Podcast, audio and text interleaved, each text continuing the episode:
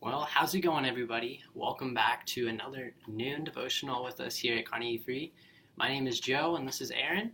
And today we are super, super excited to hang out with y'all for a bit. Today we're going to be diving into some very juicy fruit.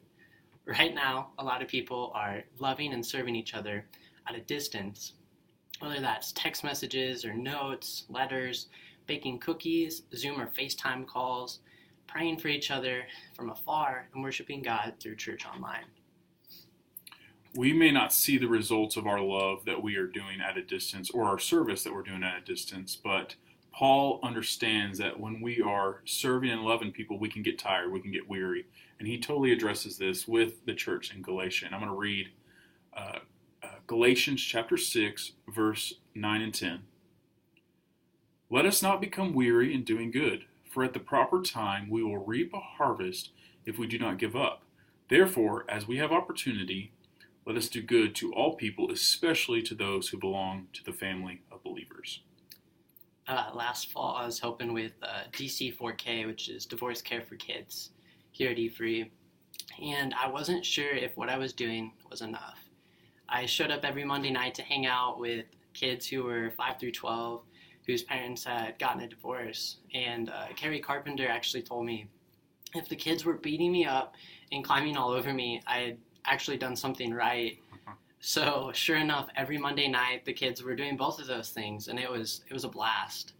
So every Monday night uh, were some of the hardest and most rewarding nights of my week. Just getting to hang out with these kiddos for an hour and a half, letting them uh, know that I cared and that the church is a safe place to be and to show them the love of Jesus was always my mission. That moment, they, they stepped into the church, into the church building, and the outside world wasn't going to hurt them anymore while they were under our watch. However, even though I was showing up every Monday and playing games with these kids, I didn't feel like what I was doing was enough to show them the gospel. I thought maybe I should have been applying biblical teachings to them for beating me up rather than laughing and having fun like we did all the time. Yet, when the semester kicked off, we had a, a child share with us what home life had been like during that fall semester. How it was a scary place to be sometimes, and how they'd seen a world most of us never should, well before the age of 10 and it was in that moment I realized all those nights I spent last fall playing games with this child, laughing and just loving all the kids the way I did and the way we all did who helped with DC4K for that matter. Um, that this kid was able to actually trust us enough to tell us about what had happened at home.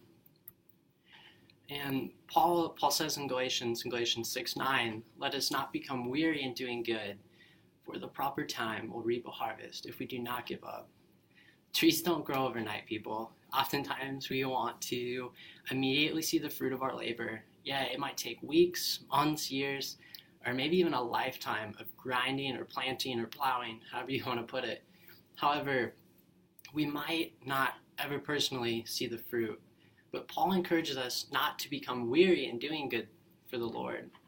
Isaiah 55:11 says this, "So if my word that goes out from my mouth it will not return to me empty, but will accomplish what I desire and achieve the purpose for which I sent it. So if you're baking cookies for your neighbors, making uh, home for now bags for storehouse ministry, praying for friends and family in isolation, there will come a time when you are going to become tired. I get tired too, and it doesn't matter how much coffee I'm consuming on a day to day basis, but here's some nuggets of truth for you when you start getting tired or weary ask God for strength to continue the good work. God loves to give gifts when you are acting on His behalf to help grow the kingdom. Remember that the more you plant, the, the bigger the harvest. The harvest isn't about what you or I do or what we did here on earth. It's all about the glory of God at the end of the day and the legacy we leave behind, turning broken souls towards Him. Yeah, so Paul encourages hey, stick with it for the long term. Don't get tired in doing good because it's going to happen. But remember to focus in on the fruit that's going to be produced from your hard work. And Joe reminded us of that in regards to him uh, showing up every week to divorce care and thinking, man, maybe I'm not uh, accomplishing a lot, and then the fruit was rewarded at a time that you didn't expect. And then Paul goes on to say, okay, now that you understand that do not get tired in doing good, here's what you are to do next. In verse 10, he says, Therefore, as we have opportunity, let us do good to all people, especially to those who belong to the family of believers. The second thing we see here is keep your seeds in your pocket. Always be ready with those seeds to plant uh, that fruit, to plant those trees, to plant that corn uh, by keeping your seeds in your pocket. And it reminded me of a time I worked in downtown Houston at a church. And when I would show up to work, uh, especially in the early morning, I would have to step over homeless people who would sleep on the porches of our church. And um, as uh, you walk downtown Houston, you get to interact with a lot of homeless people. Maybe you've been to Houston or Denver or a larger city like that. And I would oftentimes get asked for money um, as I passed different people. And I thought, you know, um, if I don't have anything to give people, um, we're not going to have much for a conversation. I said, you know what? I want to be ready to have conversations and interact with people if the opportunity arises. So every time I went to a gas station and there was an opportunity to get cash back, I'd get a few ones back. And I'd put them in my wallet or put them in my pocket. And so then when I would be walking to work or going to lunch or just walking in downtown, if somebody asked me for money, I would have a couple of ones to give them. And then I would say, Well, tell me your story. Tell me uh, about where you're from. Tell me about what you like to do. And through those conversations, I was able to really develop some amazing friendships and uh, be able to pray with people and encourage them and lift them up and even speak life and truth into, into their lives because I had the seed, I had the dollars ready in my pocket for the opportunities that arise. By being prepared to do good and loving people, we are planting seeds.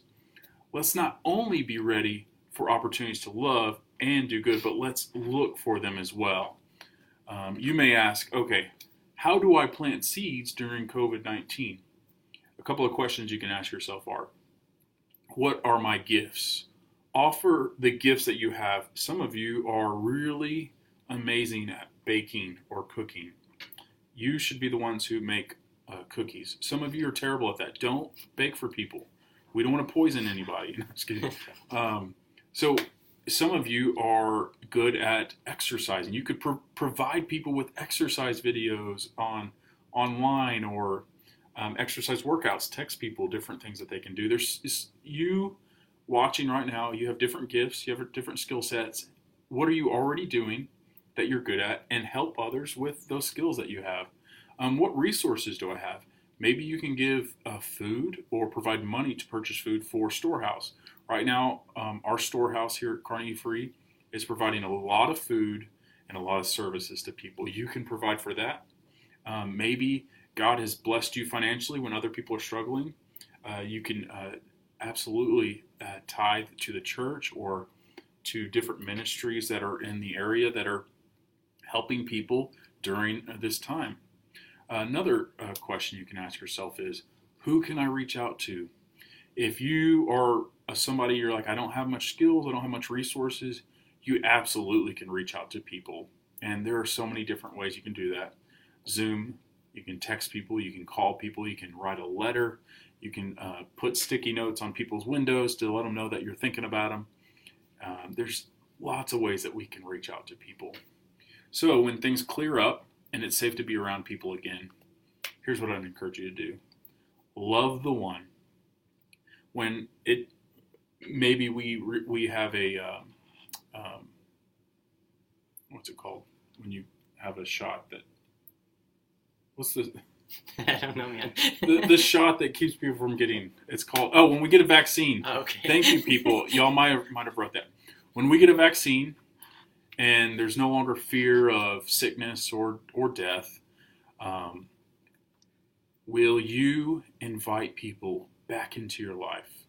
Will you have your home open, your your family open, and, and allow people to join you as our church is continuing to do this Love the One um, initiative? And then also, it's important for you to remember love people long term because, as Joe said, trees don't grow overnight Peter says this in 1 Peter 3:15. But in your hearts revere Christ as Lord. Always be prepared to give an answer to everyone who asks you to give the reason for the hope that you have. But do this with gentleness and respect.